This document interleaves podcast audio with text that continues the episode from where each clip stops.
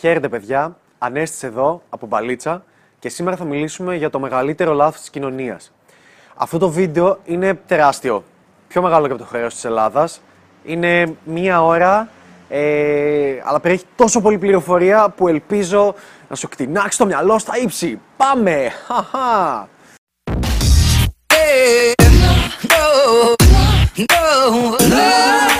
Λοιπόν, οι γυναίκες είναι πολύ μπερδεμένες στην κοινωνία μας. Γιατί, γιατί δέχονται καθημερινά την αντικειμενικοποίηση. Τα είπαμε και σε προηγούμενο βίντεο, δες το εδώ, χα, και το βάζεις από κάτω και όλα τα άλλα. Έχεις ακούσει... Έχεις ακούσει ποτέ από γυναίκα να λέει «Το μόνο που θέλουν οι άνδρες είναι το σεξ». Και από την άλλη πλευρά όμως, η ίδια η γυναίκα κάποια στιγμή μπορεί να σου είπε Ανέστη, να σου πω ένα μυστικό.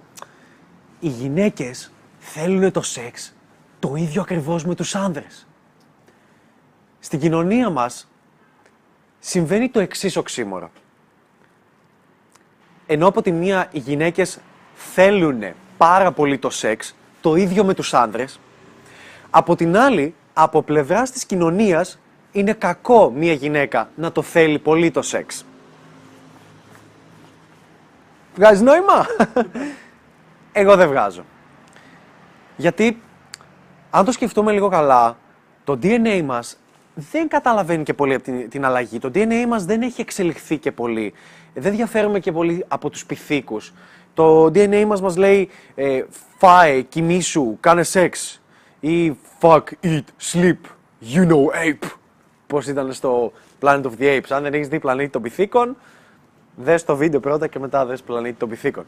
Έστω ότι τώρα είναι Παρασκευή βράδυ και ένας άνδρας έχει βγει έξω με την παρέα του, με τους φίλους του και λέει, είναι γεμάτος κάβλες και λέει «Παιδιά, σήμερα θέλω να γαμίσω». Πάρα πολύ. Ποια θα είναι αντίδραση από τους φίλους τους; «Ω, φίλε, high five». Αυτό. Self five. Τέλειο. Όλοι τον αποδέχονται. Δες τώρα όμως τι θα γίνει αν το ίδιο πράγμα θέλει να το πει μια γυναίκα.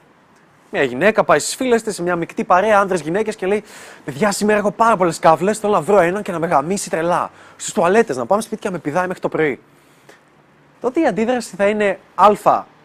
Θα την αποδοκιμάσουν σε φάση. Ε, τι εύκολη είναι αυτή, τι τσούλα, τι φθηνή, τι λισάρα, τι πουτανάκι και όλα αυτά τα όμορφα που έχει η κοινωνία μας για τις γυναίκες όταν λένε αυτό που θέλουν.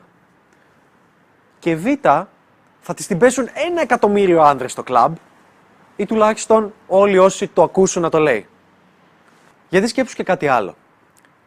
Τι σκέφτονται οι άνδρες μετά το σεξ; Είσαι με την κοπέλα σου ή με την κοπέλα που γνώρισες οτιδήποτε, κάνεις σεξ και μετά έχεις χαλαρώσει μέσα σου εγκεφαλικά, είναι όλα υπέροχα, τι θες να την πάρεις αγκαλιά, να κάνετε λίγο αγκαλίτσες, κάντε λίγο κουταλάκι, λίγο από εδώ, λίγο από εκεί.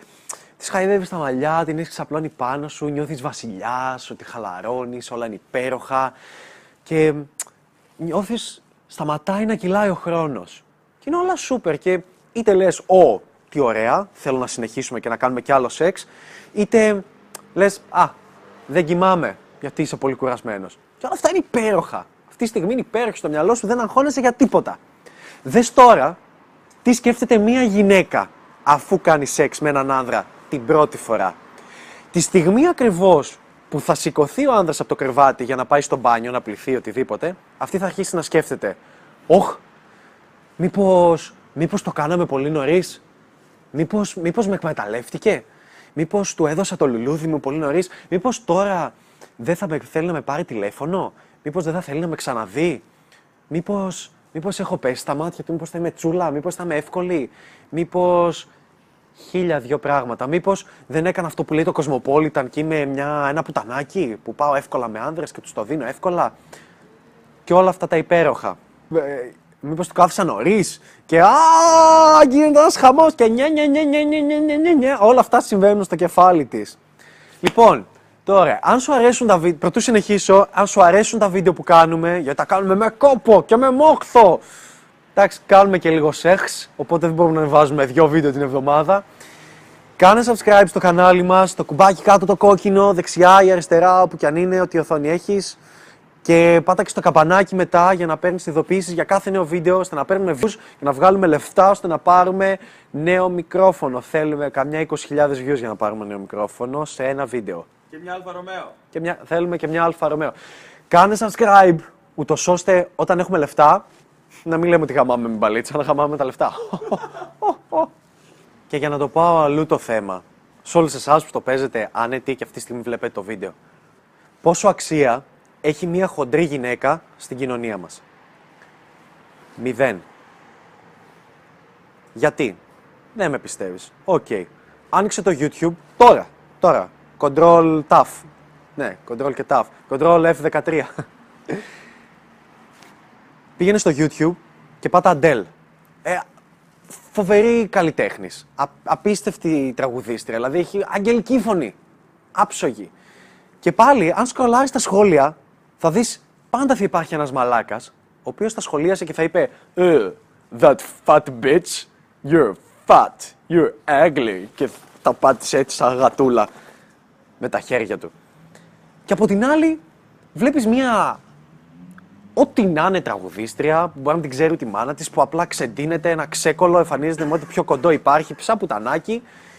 Και εμφανίζεται και τραγουδάει «Ε, like that, that's that. Και γίνεται χαμός από κάτω. Και oh, μπράβο, μπράβο, τα πηγαίνουμε υπέροχα, τα πηγαίνουμε τέλεια, μπράβο, συγχαρητήρια. Και όλοι το κραυγάζουν και στα σχόλια, τι υπέροχη που είσαι, από φωνή μου νη και τέτοια. Είναι κάτι με το οποίο πασχίζει κάθε όμορφη γυναίκα. Μια νεαρή όμορφη γυναίκα στην κοινωνία μας πασχίζει καθημερινά με το και προσπαθεί να αποδείξει ότι σας παρακαλώ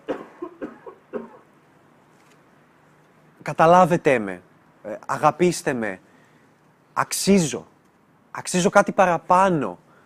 Ξέρεις πόσες όμορφες γυναίκες υπάρχουν που θέλουν να πάρουν μια υψηλή θέση διευθυντικού στελέχους ή οτιδήποτε και πασχίζουν καθημερινά να αποδείξουν ότι σας παρακαλώ προσέξτε με, είμαι κάτι παραπάνω από απλώς ωραία βυζιά και κόλλο και ωραίο πρόσωπο.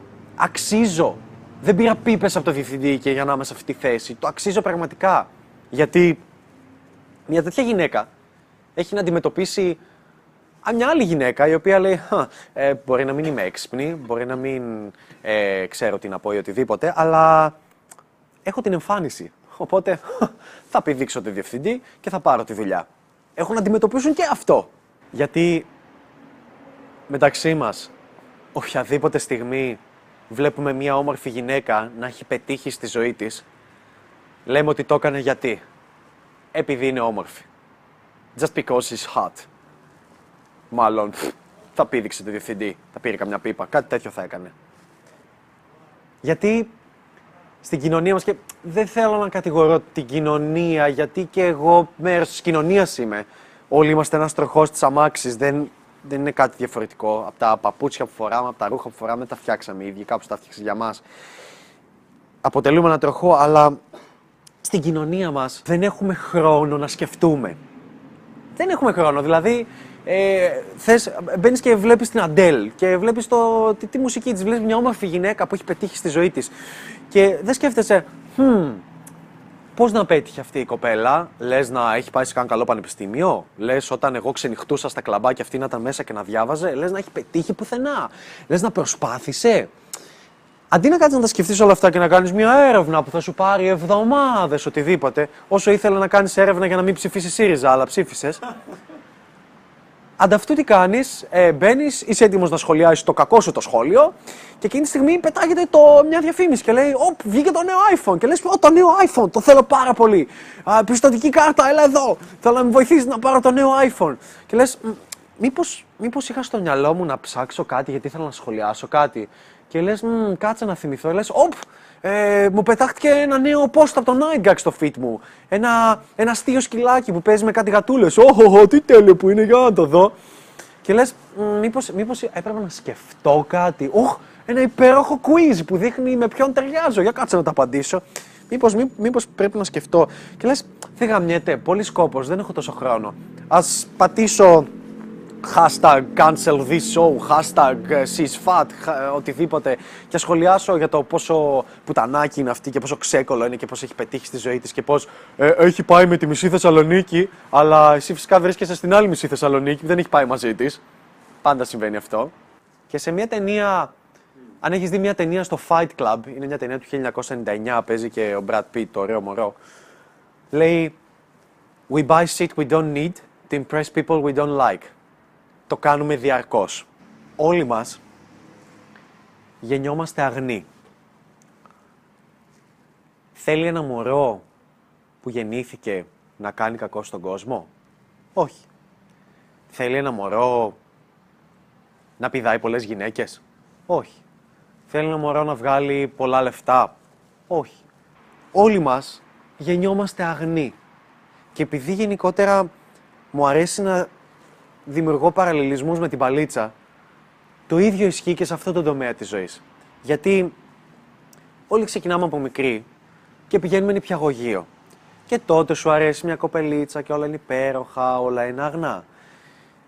Έρχεται όμως κάποια φάση στη ζωής σου που σε πληγώνουν κάποια πράγματα, οι σχέσεις με τους ανθρώπους. Ε, κάποιοι φίλοι σου σταματάνε να σου μιλάνε, κολλητοί σου σε κοροϊδεύουν, δεν σε συμπαθούν όλα τα παιδιά του σχολείου, ε, μπορεί να σε κάνουν bullying ή για παράδειγμα μια κοπέλα που γουστάρεις πολύ τα φτιάχνει με τον κολλητό σου και όλοι οι άλλοι σου λένε Ανέστη, να είσαι ο εαυτός σου. Σου λέει η μαμά σου, ο πατέρας σου, να είσαι ο εαυτός σου. Μην δίνεις σημασία στο τι θα σου πούνε. Και πας εσύ, ξέρω εγώ, τρίτη γυμνασίου, πρώτη λυκείου, ας πούμε, και τα λοιπά, και λες: Οκ, θα είμαι ο εαυτός μου και πηγαίνει στο Μαράκι που γουστάρεις πάρα πολύ εδώ και χρόνια και της λες: ε, Μαρία, να σου πω κάτι. Πηγαίνεις, έρχεται και η Μαρία, της λες: ε, Κοίταξε εδώ και πολύ, πολλά χρόνια μου αρέσει πάρα πολύ και θες να γίνεις το κορίτσι μου. Και τότε σου απαντάει η Μαρία: ε, Ανέστη, σε βλέπω περισσότερο σαν φίλο και εκείνη τη στιγμή τα χάνεις λίγο και μετά από δύο-τρεις μέρες τη βλέπεις σε ένα πάρτι να φασώνεται με το μαλάκα του σχολείου, με έναν αλήτη, με έναν οτιδήποτε και λες «Ω, οι μαλάκες τραβάνε τις γυναίκες. Οι μαλάκες έριξαν τη γυναίκα που γουστάρω. Άρα θα τους δείξω εγώ. Θα γίνω ακόμα μεγαλύτερος μαλάκας. Και τότε να δουν αυτοί. Θα μάθει αυτή η Μαρία και η εκάστοτε η επόμενη Μαρία.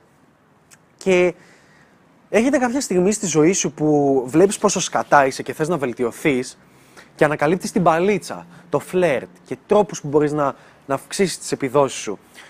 Και τότε λες, τότε είναι αυτό που ξεκινάει, που μου αρέσει να το ονομάζεται Advanced Guy Depression, στο οποίο συμβαίνει το εξής. Είσαι χάλιας και αρχίζεις και βελτιώνεσαι. Και τότε αρχίζεις και παίρνεις το πρώτο σου τηλέφωνο, τον πρώτο αριθμό από μια κοπέλα και χαίρεσαι, λες, ναι, σαν να κέρδισες τον κόσμο. Σαν είναι, καλή, είναι η καλύτερη σου μέρα. Ή ακόμα χειρότερα, ε, ακολουθούσες μια κοπέλα. Γεια σας, παιδιά. Ακολουθούσες μια κοπέλα για μισή ώρα και κάποια στιγμή βρήκες το θάρρος και πήγες και της μίλησες και της λες: Ε, με συγχωρείς, ήθελα να σου πω ότι είσαι πολύ όμορφη. Θέλεις να μου δώσεις τον αριθμό σου να βγούμε; Ε, και τότε σου λέει: ε, Έχω αγόρι. Και νιώθω ότι είναι η καλύτερη μέρα της ζωής σου. Λες: Ναι, τα κατάφερα. Πήγα και μίλησα. Ναι, όλα είναι υπέροχα. Είμαι ο God, είμαι ο Θεός. Και συμβαίνουν όλα αυτά και βγαίνεις με μια γυναίκα και την πηδάς. Και τότε το μυαλό σου λέει κι άλλο, κι άλλο. Θέλω να πηδήξω κι άλλες, να γίνω ακόμα μεγαλύτερος μαλάκας, ακόμα να τους δείξω εγώ. Και περνά δύο χρόνια και έχεις πηδήξει 100 γυναίκες και πλέον φτάνει η στιγμή που ξαπλώνεις δίπλα σε ένα μοντελάκι και ξυπνάς το πρωί και πάλι λες τον εαυτό σου, Ανέστη, ούτε αυτό είναι. Νιώθεις πάλι άδειος μέσα σου, πάλι κενός. Άρα ούτε εκείνη χαρά. Και τότε ανακαλύπτεις ότι τόσο καιρό κυνηγούσες ένα φάντασμα. Ένα φάντασμα το οποίο ονομάζεται ευτυχία μέσα από το μουνί. Γιατί η ευτυχία πηγάζει από μέσα σου. Έρχεται από την εσωτερική σου επιβεβαίωση και όχι από την εξωτερική, από το τι θα σου πει ο κόσμος, πόσο γαμιάς είσαι ή οτιδήποτε. Η ευτυχία πηγάζει από το γεγονός ότι σέβεσαι τον εαυτό σου, ότι αγαπάς εσύ ο ίδιος τον εαυτό σου. και όχι για τα πόσες γκόμενες θα ρίξεις. Κλασικό παράδειγμα αυτού του φαινομένου της, ε, της αναζήτησης, της επιβεβαίωσης, της ευτυχίας, ας το πούμε, είναι ο τρόπος που έχει μάθει ο καθένας μας να βιώνει την αγάπη. Για παράδειγμα, το bullying. Είναι σύνηθες φαινόμενο να ένα παιδί το οποίο δέχεται bullying στο σχολείο, να αλλάζει σχολείο με σκοπό να μην δέχεται bullying στο επόμενο σχολείο, με μόνο αποτέλεσμα τελικά να δέχεται bullying και στο επόμενο σχολείο. Και λες γιατί, γιατί, και το ψάχνεις και το αναζητείς και λες γιατί αφού, αφού οι άλλοι δεν το ξέρανε. Γιατί δέχεται το bullying αυτό το άτομο; Γιατί σαν άνθρωπος το εκπέμπει αυτό; Εκπέμπει ότι δεν έχει όρια, δεν βάζει όρια στους υπόλοιπους. Δέχεται τις φαλιάρες, δέχεται την κοροϊδία, δεν πολεμάει πίσω, γιατί έτσι έχει μάθει να βιώνει την αγάπη, την προσοχή των υπολείπων. Οπότε αν έτρωγε bullying σε ένα σχολείο θα τρώει και σε όλα τα επόμενα. Ένα άλλο παράδειγμα είναι η αγά... αν, αν μια γυναίκα έχει συνηθίσει να τη δέρνει ο πατέρας της και η μάνα της από μικρή και έχει συνηθίσει να δέχεται την αγάπη με αυτόν τον τρόπο, τότε μάντεψε. Θα βρει έναν άνδρα ο οποίος θα τη δέρνει. Και μετά θα τον χωρίσει γιατί δεν πιστεύει ότι κάτι τέτοιο είναι σωστό ή τι λένε οι φίλες ότι πρέπει να χωρίσει. Και θα βρει έναν άλλον άνδρα ο οποίος κι αυτός θα τη δέρνει. Γιατί έτσι έχει μάθει να δέχεται την αγάπη την επιβεβαίωση από τον άνθρωπο που βρίσκεται δίπλα της. Plus bonus, ακόμα χειρότερο, όταν αυτή η γυναίκα έχει μπλέξει με ένα β-mail provider, ο οποίος εξασφαλίζει οικονομική ασφάλεια για αυτήν και το παιδί της και στέγη για να έχει να κοιμηθεί και οτιδήποτε. Και τότε αυτόν τον άνδρα που της φέρεται υπέροχα, τον απατάει με έναν άλλον άνδρα που μάντεψε, τη δέρνει. Γιατί έτσι έχει μάθει να δέχεται την αγάπη στη ζωή της. Ο άνδρας θα πρέπει να μάθει να μοιράζει αγάπη τριγύρω του. Οτιδήποτε και αν συμβαίνει στον ίδιο τον εαυτό. Δεν, δεν πρέπει από φύση του μονάχα να διεισδύεις στη γυναίκα και να κάνεις σεξ κτλ. Αλλά θα πρέπει να διεισδύει και στους υπόλοιπους ανθρώπους με την αγάπη του. Εάν έχεις διαβάσει, ε, εάν διαβάσεις ε, βασική μελέτη, βασική επιστήμη, διαβάσεις βιβλία που μιλάνε για την επικοινωνία μεταξύ άνδρα και γυναίκας, ένα από τα πιο βασικά στοιχεία είναι ότι όταν η γυναίκα σου πετάει λογική, κρύβει από μέσα της πάντα συνέστημα, γιατί οι γυναίκες επικοινωνούν με το συνέστημα. Και ο καλύτερος τρόπος για να τις απαντήσεις είναι με συνέστημα και όχι με λογική, όπως κάνουν οι περισσότεροι άνδρες.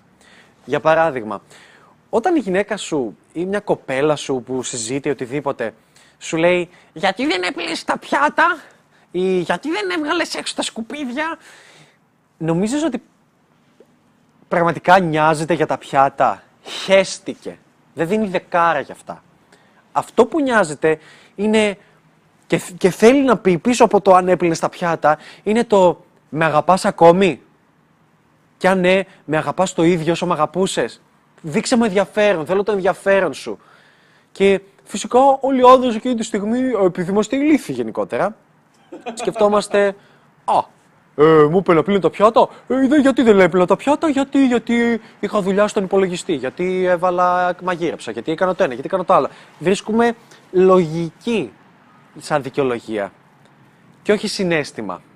Και γι' αυτό γίνονται καυγάδες και ιστορίες. Και ποια είναι η καλύτερη απάντηση που μπορείς να δώσεις όταν η κοπέλα σου λέει Γιατί δεν έπλυνε τα πιάτα; Εκείνη τη στιγμή σηκώνεσαι, τη φέρνεις κοντά, την κολλάς κοντά σου την πιάνεις από τη μέση και την κολλάς κοντά σου, την κοιτάς βαθιά στα μάτια και τη λες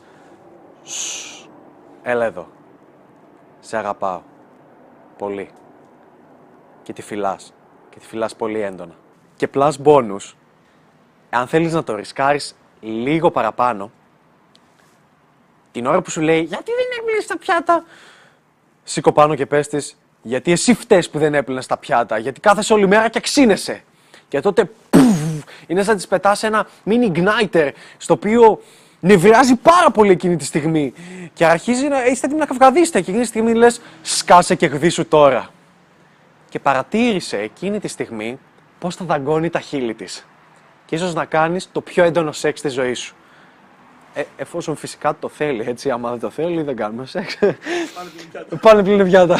Υπάρχει ένας συνδικός μύθος ο οποίος ε, λέει το εξής. Ήταν κάποτε ένας μοναχός και είχε τον γιο του, τον οποίον ήθελε να του διδάξει το νόημα της ζωής. Και του λέει, γέμο, να ξέρεις ότι μέσα μου και μέσα σου και μέσα σε κάθε άνθρωπο γίνεται ένας πόλεμος.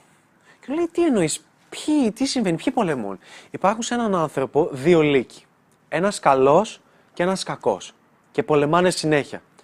Και εδώ το παιδάκι το ρώτησε, Οκ ρε μπαμπά, και ποιος λύκος κερδίζει; Και τότε ο μοναχός του απάντησε, αυτός που ταΐζεις. Γιατί στην παλίτσα καθημερινά δεχόμαστε πολλά πάνω κάτω. Δεν υπάρχει σταθερότητα και αυτό είναι το όμορφο με την κοινωνική συναναστροφή με τους άλλους ανθρώπους. Γιατί για παράδειγμα, ένας μέσος άνδρας πόσες απορρίψεις τρώει το μήνα; Μία. Μία το δίμηνο. Και αυτή θα είναι από καμία με την οποία είναι μαζί στη δουλειά και την είπε «Ε, Μαρία, θα ήθελες να βγούμε για φαγητό μαζί» και του είπε «Όχι». Αυτό. Μία απόρριψη το μήνα. Ξέρεις πόσες απορρίψεις τρώει κάποιος ο οποίος μαθαίνει μπαλίτσα και παλεύει με αυτή και προσπαθεί να γίνει καλύτερος; 50 την ημέρα, 50 το βράδυ και κάθε φορά που τρως απόρριψη νιώθεις απέσια μέσα σου, νιώθεις, νιώθεις πολύ χάλια. Γιατί το DNA σου εκείνη τη στιγμή σου λέει «Μαλάκα πρόσεχε, ζει σε αγέλη 150 ατόμων, την έχεις πέσει σε 50 άτομα, δεν υπάρχει άλλη για να διαιωνίσεις το είδος σου. Τι γάμισες. Δεν θα θέλει κανείς να σε κάνει παρέα. Δεν θα θέλει κανείς να είναι δίπλα σου. Θα περιπλανιέσαι μόνο στην έρημο. Θα πεθάνεις. Δεν θα έχεις δίπλα σου αυτούς που μαζεύουν ε, φρούτα, ε, κυνηγούς. Δεν θα έχεις healer. Δεν θα έχεις DPS ή οτιδήποτε. δεν θα αντέξεις. Οπότε κάθε βράδυ ένας άνδρας που παίζει μπαλίτσα και φλετάρει έχει να αντιμετωπίσει τον φόβο ότι πεθαίνει. Κάθε βράδυ πεθαίνεις μέσα σου. Και κάθε βράδυ πρέπει να πείσεις τον εαυτό σου ότι όλα καλά, Ανέστη, όλα καλά.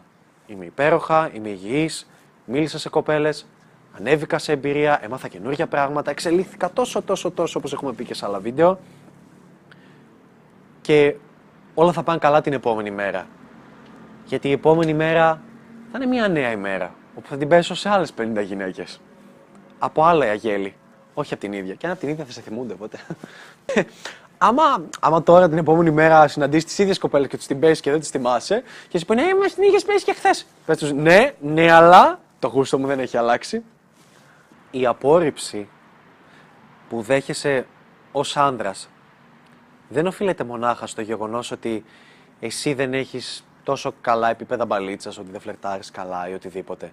Οφείλεται σε εξίσου μεγάλο βαθμό και στο γεγονός ότι οι γυναίκες είναι μπερδεμένες λόγω της κοινωνικής πίεσης που τους ασκείται. Και ποια είναι αυτή η κοινωνική πίεση; Από τη μία, η Μαρία βγαίνει έξω και γνωρίζει άνδρες. Και επειδή βλέπει τηλεόραση, διαβάζει άρθρα, ακούει τη μαμά της κτλ. Έχει μάθει από την κοινωνία ότι ο σωστός ο άνδρας που πρέπει να ψάχνει στη ζωή της και θα την κάνει ευτυχισμένη είναι ο άνδρας, ο gentleman, ο σωστός που δεν θα κάνει αταξίες, ατασθαλίε, το είπα για να πω τη λέξη ατασταλία. Και θα είναι σοβαρός και θα μπορεί να την προσέχει και θα είναι σοβαροφανής και δεν θα χαζογελάει και δεν θα φέρεται σαν μικρό παιδί. Και χίλια δυο άλλα πράγματα τα οποία έχει πει η κοινωνία και παρουσιάζει τον τέλειο άνδρα, τον άνδρα το σωστό. Τον προστιχώ το έξω. Και από τη μία τα έχει όλα αυτά η Μαρία στο μυαλό της. Αλλά γνωρίζει αυτούς τους άνδρες. Και αυτοί οι άνδρες είναι βαρετή στη ζωή της. Είναι αναμενόμενη. Είναι... Δεν δε, δε της ξυπνάνε στην αισθήματα. Είναι, ε, βγήκαμε με τον Γιώργο, βγήκαμε τον Τάσο, με τον οτιδήποτε και τι κάναμε. Βγήκαμε για μια μπύρα, τα είπαμε με σοβαρό ήθος. Ε, μετά με πήγε στο σπίτι μου, κουνούσε τα κλειδιά του, βγήκε από το σούπερ του αμάξι, έκανε κίνηση να με φιλήσει, αλλά δεν είχα συνέστημα. Όλη μέρα μου μαζί του ήταν σαν μια συνέντευξη στην οποία απλά απαντούσαμε ναι ή όχι.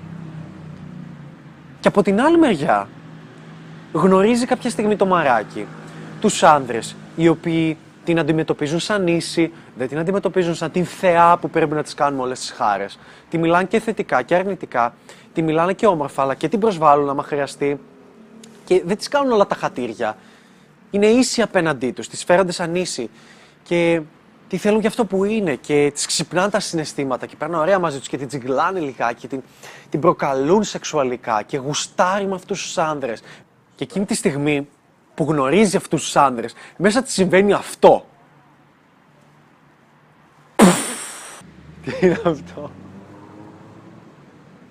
Αυτό εδώ. Τι είναι αυτό; Τζιφ. Είναι αυτό. Πάλι μπαν θα πάμε. Και γουστάρει πάρα πολύ μαζί σου που ε, παίζεις και λίγο τις ξυπνάς συναισθήματα κτλ. Αλλά η κοινωνία τι λέει εκείνη τη στιγμή; Πρόσεχε μικρή Μαρία. Αυτός είναι player. Και οι player, ξέρεις τι θα κάνουν αυτοί που παίζουν μπαλίτσα. Θα σου ραγίσουν την καρδιά και θα σε πληγώσουν και θα σε απατήσουν και, και δεν θα σε σέβονται και θα είσαι εύκολη και τσούλα και φθηνή άμα βγαίνεις μαζί τους.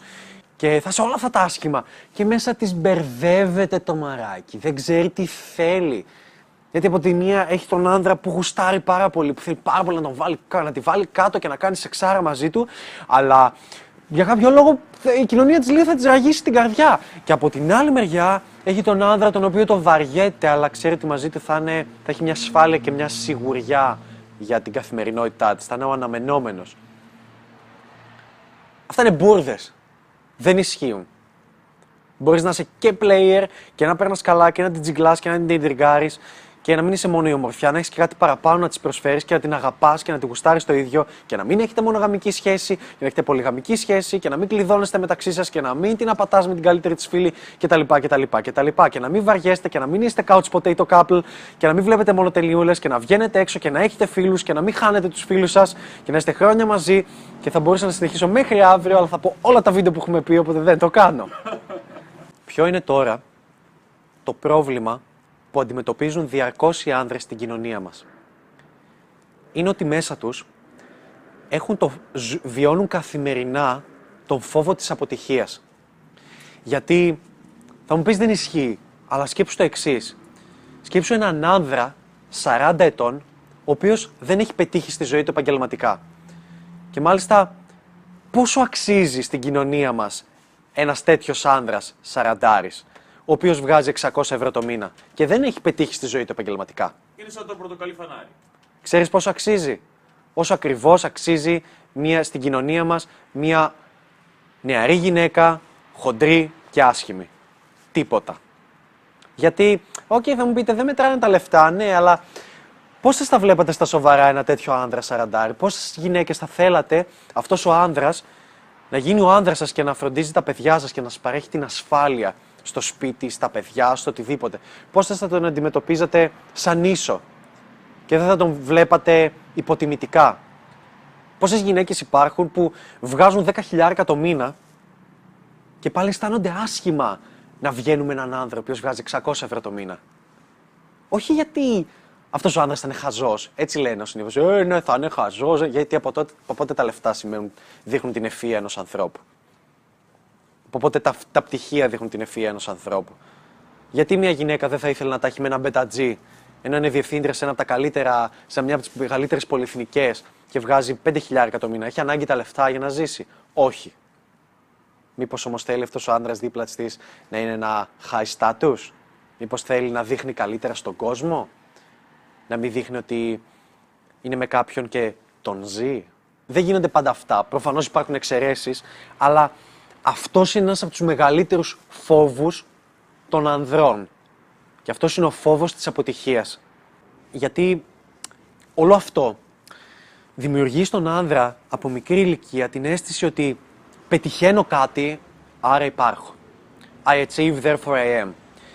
Το οποίο σημαίνει ότι από μικρός έχεις συνηθίσει να πετυχαίνεις στόχους στη ζωή σου, να, να παίρνεις καλούς βαθμούς και να σου λέει σου «Ω, μπράβο, κοίτα, παίρνει καλούς βαθμούς. Συγχαρητήρια. Ω, κοίτα, αυτό το παιδί μας διαβάζει μόνο του από Τετάρτη Δημοτικού. Όχι σαν τον άλλον τον που δεν ξεστραβώνεται να ανοίξει ένα βιβλίο. Και εσύ εκείνη τη στιγμή δέχεσαι αγάπη και λες: Αχ, με αγαπάνε οι γονείς μου, τι ωραία που μου τα λένε. Διαβάζω και λες: Θα διαβάσω περισσότερο, θα πετύχω καλύτερους βαθμούς, θα γίνω καλύτερος στα αθλήματα, στο ποδόσφαιρο, πετυχαίνεις περισσότερα γκολ. Και χαίρονται οι γονείς και σου λένε μπράβο. Και περνάς σε μια καλή σχολή στο πανεπιστήμιο. Και όλοι σε χειροκροτούν, όλοι παίρνουν τηλέφωνο για να σε συγχαρούν. Και οι γονείς σου λένε: Περάσαμε. Περάσαμε ιατρική. Και δες πως έχει, δεν πέρασες ιατρική, περάσατε. Όλοι μαζί. Όλοι μαζί. Καμιά οικογένεια δεν πέρασε βιβλίο οικονομία. Ναι, αλλά καμία οικογένεια δεν πέρασε μπουγατσοκοφτική με λέιζερ. Περάσαμε ιατρική. Ένας μπαίνει, όλοι παίρνουν πτυχίο. Hashtag Δημήτρης Δημόπουλος είναι δικό του από το stand-up, να τον βάλουμε. Όταν λέμε ότι γιατί γίνονται ιατρικά λάθη. Ναι. Και συμβαίνει όλο αυτό και εσύ μεγαλώνεις μέσα σου και λες μετά, όπ, και, και παίρνεις και βρίσκεις μια δουλειά μετά που παίρνεις καλά λεφτά. Και όλοι σε χειροκροτούν και σου λένε μπράβο και παίρνεις ένα ακριβό σπίτι, ένα αυτοκίνητο. Και λες μέσα σου, σας παρακαλώ, αγαπήστε με. Γιατί έτσι έχεις μάθει να βιώνεις την αγάπη καθημερινά. Και ε, σε μια, σε μια rock μπάντα του Papa Roach υπάρχει ένας στίχος που λέει I would still be damaged even if I grew up perfectly.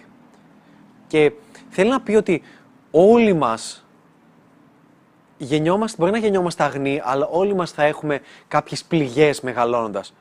Ακόμα και αν όλα πηγαίνουν τέλεια στη ζωή μας.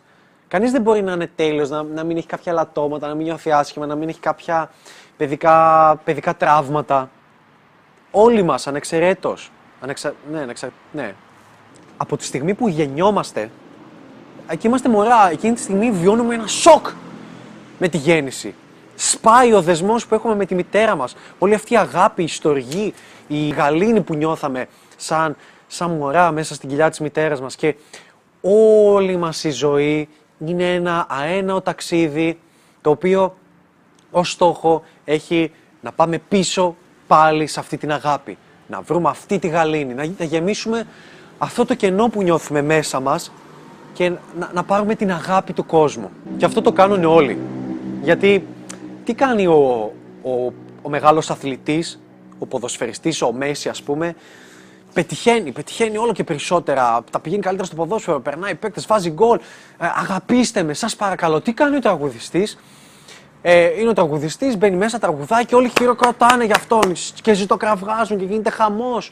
Και κόσμος του δίνει σημασία. Αγαπήστε με, έτσι παίρνει την αγάπη του τραγουδιστής. Τι κάνει ο public speaker, τι κάνει ο YouTuber, φτιάχνει βίντεο και ο κόσμος του γράφει σχόλια πόσο τέλεια τα πας, πόσο αγαπάμε ή hate comments ή οτιδήποτε.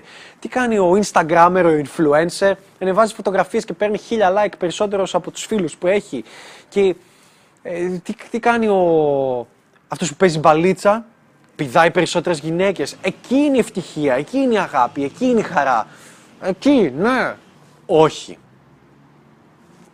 Δεν είναι εκεί. Και θα αναρωτιέσαι, ποια είναι η απάντηση για να βρεις την αιώνια ευτυχία, τη γαλήνη, την αγάπη; Λυπάμαι που θα σε απογοητεύσω, αλλά δεν το έχω βρει. Στην αρχή, στη ζωή μου, πίστευα ότι Ίσως η ευτυχία και η γαλήνη και η αγάπη έρχεται από το σκεπτικό ότι γάμα την κοινωνία, κάτσε μέσα, παίζει video games, ποδόσφαιρο και όλα πάνε υπέροχα. Μη σε νοιάζει για τίποτα. Όμως δεν ήταν αυτό. Μετά πίστευα ότι την αγάπη θα τη βρω στο να πηδάω περισσότερες γυναίκες. Αλλά περνάει και αυτό και κάποια στιγμή ξυπνάς σε μια πολύ όμορφη κοπέλα και πάλι αισθάνεσαι άδειος μέσα σου. Οπότε ούτε αυτό είναι σαν λύση. Και μετά σκέφτε, σκέφτομαι και λέω, το βρήκα. Μάλλον δεν είναι στις γυναίκες, αλλά είναι στο γυμναστήριο. Και τότε ξεκινάς γυμναστήριο και πηγαίνεις και γίνεσαι φέτες και τούμπανο και αποκτάς μπράτσα και χιλιακούς και τα πάντα. Και λες πάλι, έγαμο, δεν είναι αυτό. Κάτι πρέπει να κάνω για... Πάλι αισθάνομαι, αισθάνομαι άδειος μέσα μου. Και τότε έρχεται η στιγμή που κάποιοι άνθρωποι πέφτουν στα ναρκωτικά. Γιατί κάνανε πολύ κεφάλι χθες και πέρασαν υπέροχα, αλλά και πάλι ξυπνάς την επόμενη μέρα και συνεχίζεις να νιώθεις άδειος μέσα σου. Και δεν τους κατηγορώ. Δεν κατηγορώ τους ανθρώπους. Όλα αυτά είναι υπέροχα. Και τα video games είναι υπέροχα, και ο αθλητισμός είναι υπέροχος, και το γυμναστήριο σε κάνει να νιώθεις υπέροχα, και οι γυναίκες είναι υπέροχες, και να μιλάς μαζί τους και να φλερτάρεις και να παίζεις. Είναι... Οι γυναίκες ένα, μια παρένθεση εδώ πέρα. Οι γυναίκες μεταξύ μας είναι κάτι πολύ όμορφο στη ζωή ενός άντρα. Ομορφαίνουν τη ζωή μας. Σκέψου τι, τι δεν θα είχες αν δεν υπήρχαν οι γυναίκες. Θα, ούτε θα φτιαχνόμαστε, θα περιποιόμαστε, θα φορούσαμε τα ίδια ρούχα. Όπως είμαστε στο στρατό, κανένα δεν τον πειράζει που φοράει τα ίδια ρούχα. Θα είχαμε, δεν θα είχες ένα μεγάλο σπίτι, θα το έκανε όμορφο από εδώ, από εκεί χρωματάκια. Θα είχες απλά ένα δωμάτιο το οποίο θα ήταν full στα gadget, θα είχε cinema room, ηχεία καλά, πισί καλό και τίποτα άλλο. Οι γυναίκες είναι εδώ για να μορφύνουν τη ζωή μας. Πρέπει να το βάλεις καλά στο μυαλό σου. Και αν για, για, για μια μέρα εξαφανίζαμε όλες τις γυναίκες από τον πλανήτη, τότε η οικονομία θα έπεφτε. Γιατί μάντεψε ποιες καταναλώνουν οι γυναίκες. Και μάντεψε γιατί οι άνδρες καταναλώνουμε για τις γυναίκες.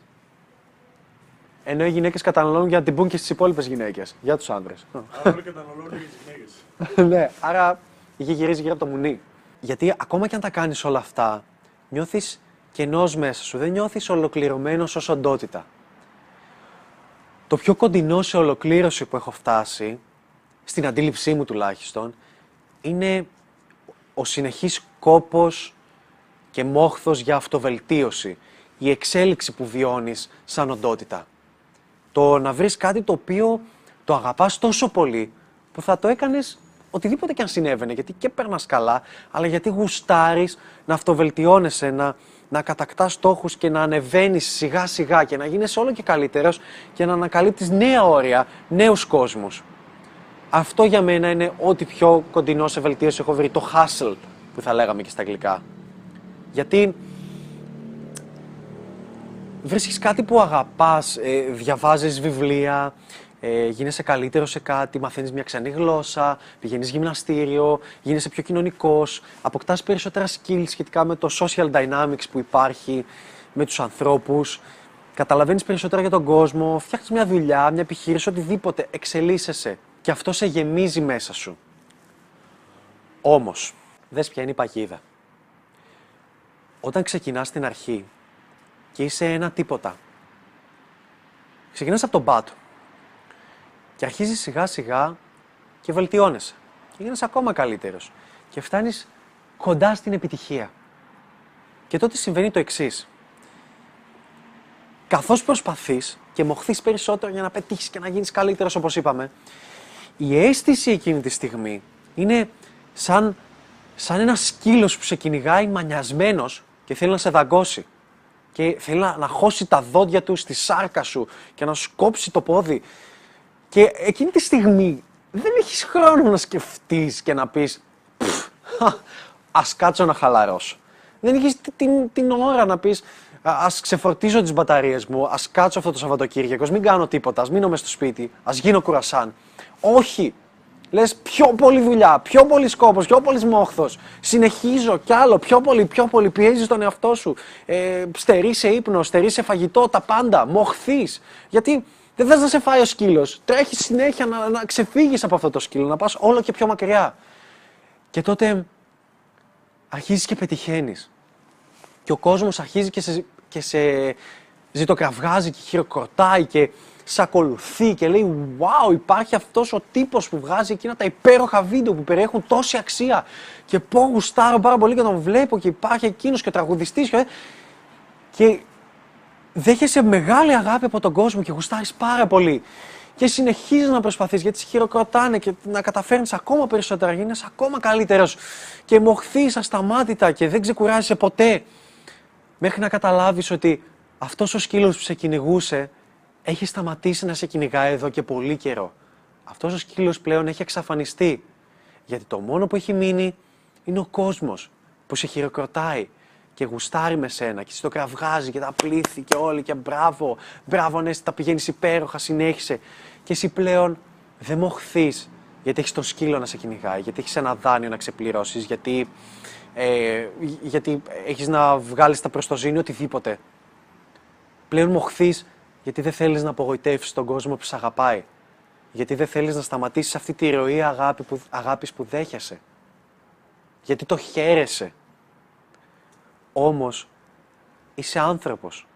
Δεν μπορείς να μοχθείς και να πασχίζεις 24 ώρες το 24ωρο. Χρειάζεσαι να κάνεις διαλύματα. Είναι ανθρώπινο να κάνεις διαλύματα στη ζωή σου. Ακόμα και εμείς στην Παλίτσα που σαν κανάλι είμαστε ούτε εξαμήνου. Δεν πηγαίνουμε για γύρισμα κάθε εβδομάδα γιατί είναι δύσκολο να βγάζεις νέο σενάριο 40 λεπτών κάθε εβδομάδα. Κάνουμε ένα διάλειμμα. Κάνουμε ένα τρεις και κάνουμε ένα διάλειμμα, ας πούμε. Χρειάζεσαι το διάλειμμα. Πρέπει να ξεφορτίζεις τις μπαταρίες σου. Γιατί είσαι. Δεν είσαι οι άνθρωποι. Γιατί, γιατί οι άνθρωποι που σε χειροκροτούν, όταν εσύ αποτύχεις, πολύ πιθανόν θα φύγουν μακριά σου. Και δεν θα συνεχίσουν να σε υποστηρίζουν.